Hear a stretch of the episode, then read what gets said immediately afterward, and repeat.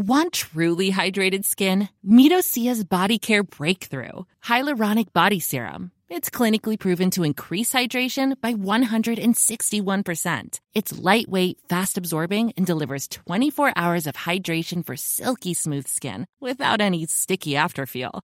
Treat your skin to clean vegan skincare from Osea. Get 10% off your first order with code SUMMER at OseaMalibu.com. That's O S E A Malibu.com code SUMMER.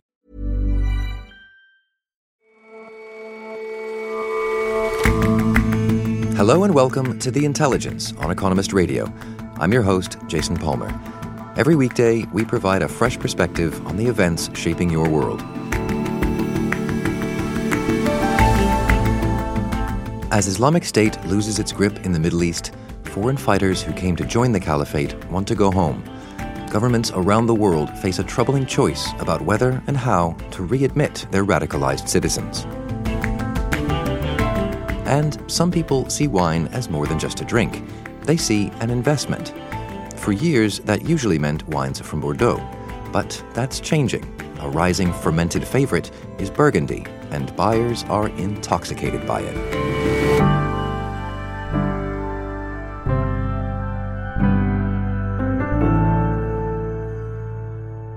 But first, there's more hope that a costly trade war between China and America may be coming to an end. This weekend, there were talks between America's trade representative, Robert Lighthizer, and the Chinese Vice Premier, Liu He. Things went well enough that President Donald Trump delayed America's next campaign in the trade war, a big boost to tariffs on Chinese goods that had been scheduled for this coming Friday. That sent Chinese stocks on a tear earlier today. China's currency hit a seven month high. But the tit for tat tariffs the countries have been imposing on each other for more than a year have already had serious effects. How hard will it be to heal the wounds inflicted so far? A single commodity provides clues. Soybeans have really been at the heart of this trade war. Soybeans alone were around 9% of total American exports to China in 2017. Soumaya Keynes is our U.S. economics correspondent. I went to visit Tim Bardole, who runs this family farm near Rippey in central Iowa. Hi. Hello, Nice to meet you. Ooh, hello. I'm Tim. nice to meet you. Hi. There was quite a lot of snow and, and not much farming going on, but it did mean that I got to see all the massive equipment that they were storing in their barn. Wow. That is a large tractor. That one? Yeah. Yeah, the one in front of it's bigger. He farms with his brother and his father. Uh, this is my Hi. brother Pete Hi, nice to meet you. Nice to meet you. I'm Soumaya. And Hi. my son Skylar. Hello. Hi, nice to meet you. Nice to meet you. And he's actually just brought his son into the business, which is putting some pressure on the operation because it's another family to support from the income of the farm. The reason I was talking to them is that they've really been affected by this 25% tariff that China has put on soybeans, these soybeans that they produce. And so, why did China pick soybeans as the commodity to, to sort of respond to tariffs with? It was a very calculated move. So, partly it was because American farmers have political clout. There's another reason, which is that soybeans are just a very large chunk of trade. And so, it's hard to retaliate in a sort of equal and opposite way to the Americans if you miss out soybeans. And what impact has this had on the price Mr. Bardole can get for, for his crop? He spent a lot of time studying the price of soybeans. Here's a here's a weekly chart. Into May, you could still price decent, and then it dropped. And when you get to July, right here where it came up, that's when the tariffs went into effect. And that's the other thing hard about pricing is prices it's fell to their lowest point in 11 climate years. And so after he harvested the beans, he just held on to them, waiting for the price to improve. farmers are horrible marketers and if you find one that says they're not odds are they're lying to you one reason that we hadn't sold soybeans is because they were below cost of production so we're selling at a loss wait for another week wait for another week and it, at some point you just got to pull the trigger So you did end up selling below the cost of production? Yes. The Chinese tariffs on soybeans are hurting farmers like Tim Bardole, but they're also hurting farmers in China. China is extremely fond of pork. David Rennie is our Beijing bureau chief.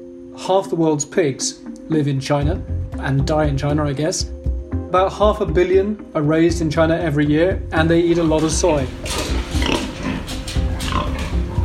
So I went to a pig farm on the coastal province of Fujian, and I went to see one of a really typical kind of smallish pig farm. We had about 150 pigs.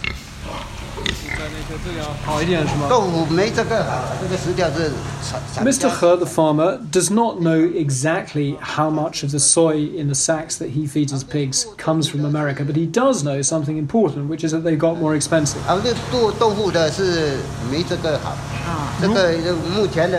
He's spending now about $10 a day more than he normally does feeding his pigs. So, David, how is China dealing with this, this, this tariff tit for tat? The Chinese have immediately started buying more soy from elsewhere, particularly places like Brazil, elsewhere in Latin America. They're also trying to grow more of their own. That's a kind of long running plan of theirs. But China is a big country, but it doesn't have a lot of good farmland and it doesn't have a lot of clean water. And so planting more of one thing means you plant less of another. So there's always a trade off in China. It's a it's a very crowded country, and food security is a big concern for the government. And what about sort of changing the demand at the, the bottom of the food chain, as it were? Can farmers just simply choose to use less soya and use more of something else? It is the case that China uses a kind of old fashioned pig feed, which has a much higher proportion of soy than some of the more scientific feeds uh, that the big industrial farmers use in Europe and in America. So, one of the fears is that if pushed hard enough, China might actually change the mix and use a lot less soy in their pig feed, and that could make a big, big difference. Soumaya, America isn't the only producer of soybeans. Is, is there a risk that China will essentially find other suppliers? Going to another supplier isn't entirely straightforward. There are some fairly big competitors to America, Brazil being the main one. And over the past few months, Brazil has been selling a lot more beans to China. The thing to know about soybean sales is that they're very seasonal. In the long run, there are questions about whether the Chinese will switch to rely on Brazil more heavily in the future. Brazil has some infrastructure limitations. It can be tricky to get the soybeans from the middle of the country to the ports. And the seasonal thing means that if you want beans at the time of the year when Americans are producing beans, it does really make more sense to go to America. So, if China eventually agrees to get rid of these tariffs on soybeans, how easy will it be to kind of back out of all this, to get back to business as usual? I should say that, that things have recovered a little bit already. As of mid February, that the Chinese had bought around 7 million tons of soybeans, and, prices have recovered. And, and actually, Chinese negotiators just promised to buy even more, so, so perhaps we'll see even more sales those sales are still well below what they would have to be for them to catch up relative to last year. But it's not nothing, and, and it's certainly no longer the case that American beans are cheaper than Brazilian or, or Argentine beans. So lots of that is down to optimism that there will be this deal. That all said, if this was all left to the markets, I think that there might be some questions about whether the volume of American soybean exports would recover to where they were last year, say before all of this trade conflict. In the short run, the Chinese are facing this, this quite nasty bout of African swine fever, which means that they're having to kill a lot of their pigs. And that means less demand for soybeans, which is the, the feed for those pigs. Whether it's left to the markets is an open question, of course. I mean, if there is a trade deal, you might well see China committing to really big purchases of, of soybeans. So there's plenty of going on here, but I wonder if there's a, a broader lesson we can draw about these wranglings over this one commodity and what it says about the trade war because farmers on both sides are being hurt by it. I think the lesson to take away from this is that there is pain. These low prices were nasty but to an extent, the, the Trump administration has been buying its way out of it.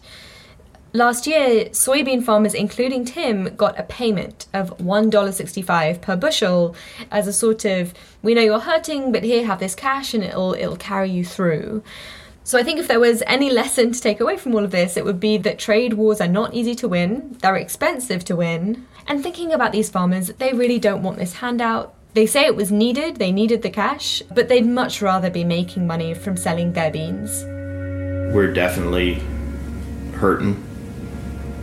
I hope things balance out and get prices up a bit so you can do this for a profit. I mean, it's it's really fun working long hours and everything, but uh, it's nice to make money once in a while. Soumaya, thank you for joining us. Thank you for having me.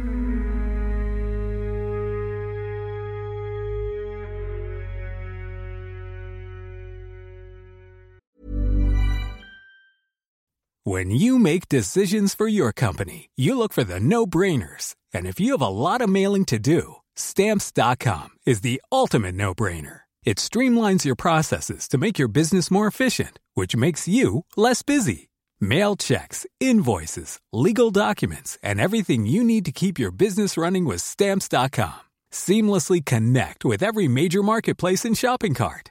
Schedule package pickups and see your cheapest and fastest shipping options from different carriers with rates up to 89% off USPS and UPS rates. And with the stamps.com mobile app, you can take care of mailing and shipping wherever you are. Make the same no-brainer decision as over 1 million other businesses with stamps.com. Sign up with code program for a 4-week trial plus free postage and a free digital scale. No long-term commitments or contracts.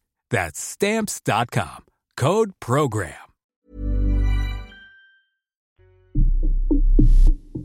As Islamic State nears a defeat in Syria, it's uncertain what will happen to the tens of thousands of radicalized foreigners who traveled to join its ranks.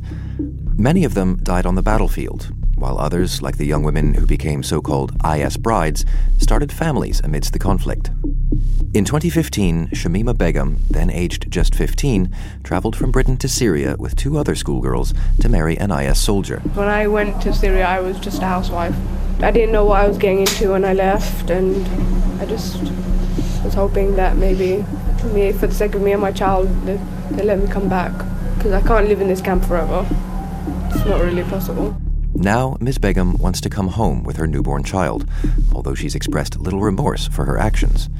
Sajid Javid, the British Home Secretary, has said he'll strip Ms. Begum of her citizenship. When someone turns their back on the fundamental values and supports terror, they don't have an automatic right to return to the UK. Governments around the world face similar decisions. Last week, America's Secretary of State Mike Pompeo said he'd revoke the citizenship of Hoda Muthana, who was born in the country but left university to join IS. She is a terrorist. She's not a U.S. citizen. She ought not return. Countries face a dilemma. Their citizens want protection, but should they risk bringing acknowledged radicals back home? You certainly have a lot of cases who went to join this group out of ideological reasons because they believed in uh, the idea of establishing a caliphate, because they believed in the idea of rejecting Western or, or non Muslim governments. Uh, on the other hand, you have cases of people who were brought there against their will. They were brought there as children. Uh, you have some cases of women whose husbands took the kids and went, and then the women felt like they had no choice. So there's a, a range of things that drew people to Syria and Iraq over the past five years. Greg Carlstrom is our Middle East correspondent based in Cairo. In terms of what happens now, now that, that these people want to come home, what, what options do countries have? So you've had about 7,000 of the 40,000 plus uh, foreign fighters who have already come back to their home countries. And broadly, their home countries have taken three approaches to them. You've had some that have tried to de radicalize returning foreign fighters, that have set up ideological programs to almost sort of reprogram returnees. You've had efforts in the United States and other countries to prosecute people who've come back. Uh, and then you have a number of countries that right now are trying to prevent them from coming home altogether by stripping them of their citizenship. Right, and that sets up something of a, a well, I mean, a, a, moral and a legal dilemma. I mean, what, what are the dimensions of that? So, Australia, for example, has a law which allows the Australian government to revoke citizenship uh, from dual nationals who join terror groups. And it's used this a number of times since 2017. Uh, but there's a number of international treaties which say that you can't make people stateless. You can't revoke the citizenship of a person who doesn't have a second one. Britain has ignored this in a few cases, and they have gone ahead and stripped citizenship from, from people who are only Brits. Uh, most recently, the case of Shamima Begum, they've made the argument that because she is of Bangladeshi descent, she could be eligible for a, a Bangladeshi passport, and therefore uh, they're not actually making her stateless. That's the legal issue. Well, and uh, it's somewhat more straightforward when you, you, know, you have citizens of one country and it's clear cut in, in that case. But a lot of women who've, who've traveled to, to join IS have had children while abroad. How, how does that complicate matters? That presents a different set of issues. I think there's, there's broad sympathy for the children who were either brought there as children or certainly the ones who were born there uh, who, through no fault of their own, uh, ended up living in Islamic State controlled territory. But there you run into an issue of if you bring them back, these are children who have spent years, their formative years in many cases, going to Islamic State schools, studying Islamic State curriculum. Uh, and so then the question becomes how do you uh, almost reprogram them when they come back? And this gets into these sort of de radicalization efforts that we've seen in a number of countries do you get a sense that there is a, a consensus around a, a good way, or whether these kinds of programs can be successful at all? You're never quite sure if these programs actually work. Uh, so you take the case of Saudi Arabia, where they've had a de radicalization center for about 15 years now. And they've had more than 3,000 people go through the program to date. And they say that 85 to 90% of them have been successful graduates, which means they have not gone back to uh, jihad or to terrorism since they graduated. But that also means hundreds of people have. It's failed in hundreds of cases. The idea that someone was a success story just because they have not emerged from the program and, and gone back to being a militant, it doesn't mean they've necessarily changed their views or, or been de radicalized. It just means they, they haven't done anything since they were released. So how is it possible then for these governments who, you know, are, are, tussling with whether or not to, to allow people back, how is it possible to convince them that, that this isn't an enormous security risk? Well, it is a security risk, and you can certainly understand uh, from the perspective of a, a, politician or a security official, uh, you don't want to be the person responsible for letting potentially dangerous people back into the country. But the flip side of this is that doing nothing is also a security risk. And we've seen what happens in the past. You look at uh, Osama bin Laden, who had his Saudi citizenship revoked decades ago, and they didn't cease to be a threat. They planned a number of very high profile terror attacks and they, they struck Western countries a number of times. And you could see something similar happening here, where hundreds or perhaps thousands of people uh, who joined Islamic State, if they are not dealt with, if they are simply allowed to go free, you could see them down the road as well becoming a, a threat, just uh, the same way bin Laden and Al Qaeda did. But the suggestion is that many of these young brides weren't combatants, weren't actually on the battlefield. Does that play into how much they're held accountable? There's been a, a presumption in some of the media coverage and some of the discussion about this uh, that the women who went to join the group uh, were all non combatants. They were merely brides. They went there to, to have families and raise their families. Uh, and in reality, there were many cases of women who joined the morality police, the Hisbah, which uh, detained and tortured and occasionally executed Syrians and Iraqis who uh, s- smoked, shaved, uh, uncovered their hair uh, for various transgressions of their, their moral code. So uh, it's something that you really have to take on a case by case basis, and you, you can't make sweeping presumptions of either guilt or innocence here.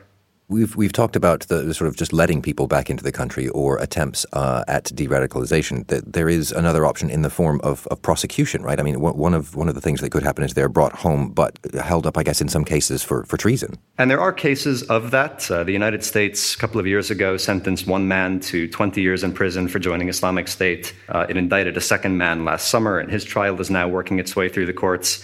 Uh, but it's harder than you would think, uh, mostly because evidence is the issue. Uh, it's one thing to detain someone on the battlefield and hold them in a makeshift jail in eastern Syria, but to bring them back home, you need evidence that will stand up in a court in Europe or in the United States or wherever else.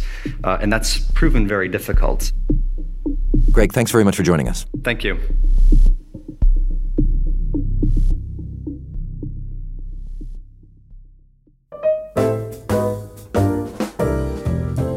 Berry Brothers and Rudd has been running the same fine wine shop in a well heeled part of London since the 17th century. Our mothership, if you will, is St James's Street, home of Gentlemen's Club Land. Simon Staples, the company's sales director, has himself been in the wine world for quite some time.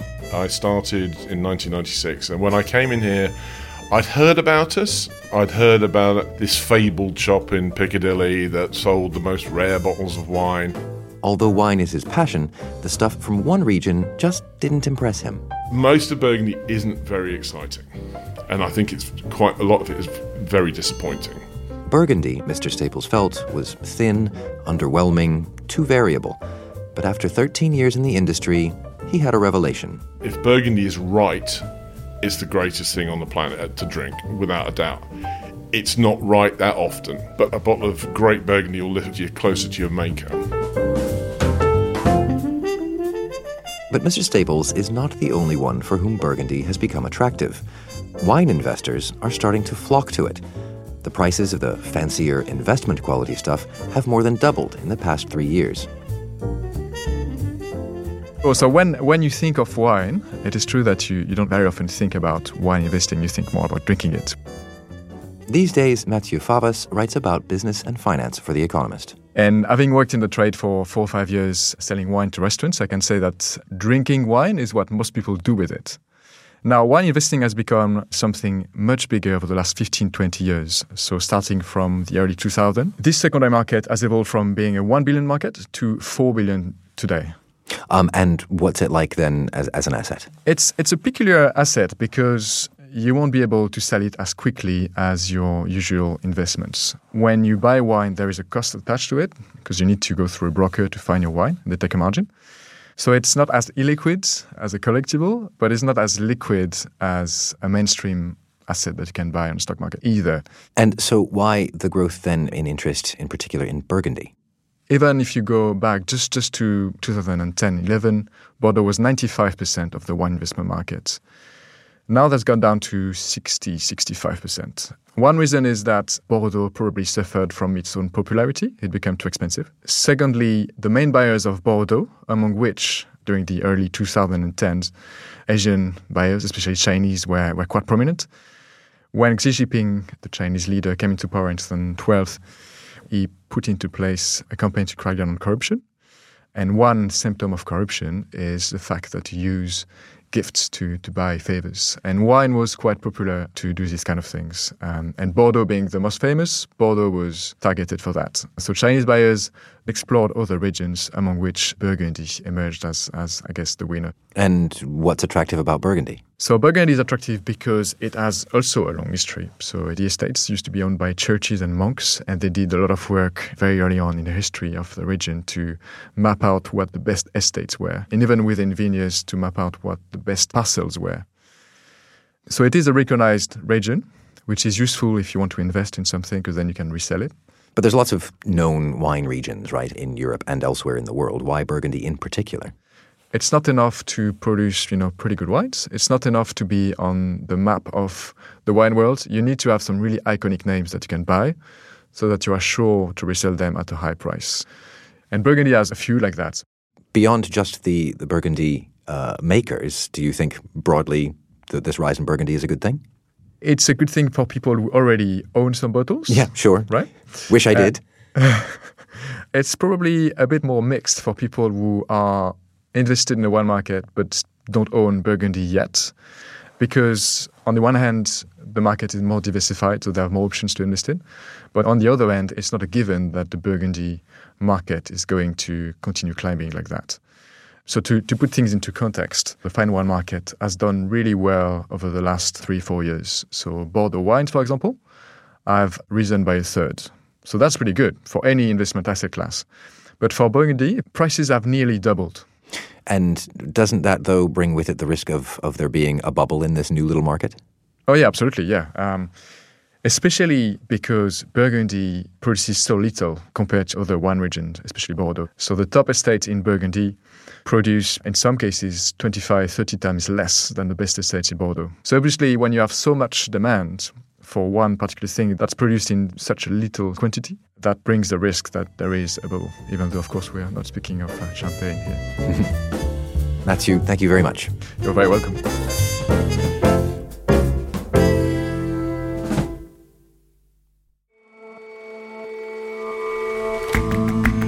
That's all for this episode of The Intelligence. You can subscribe to The Economist at economist.com slash radio offer.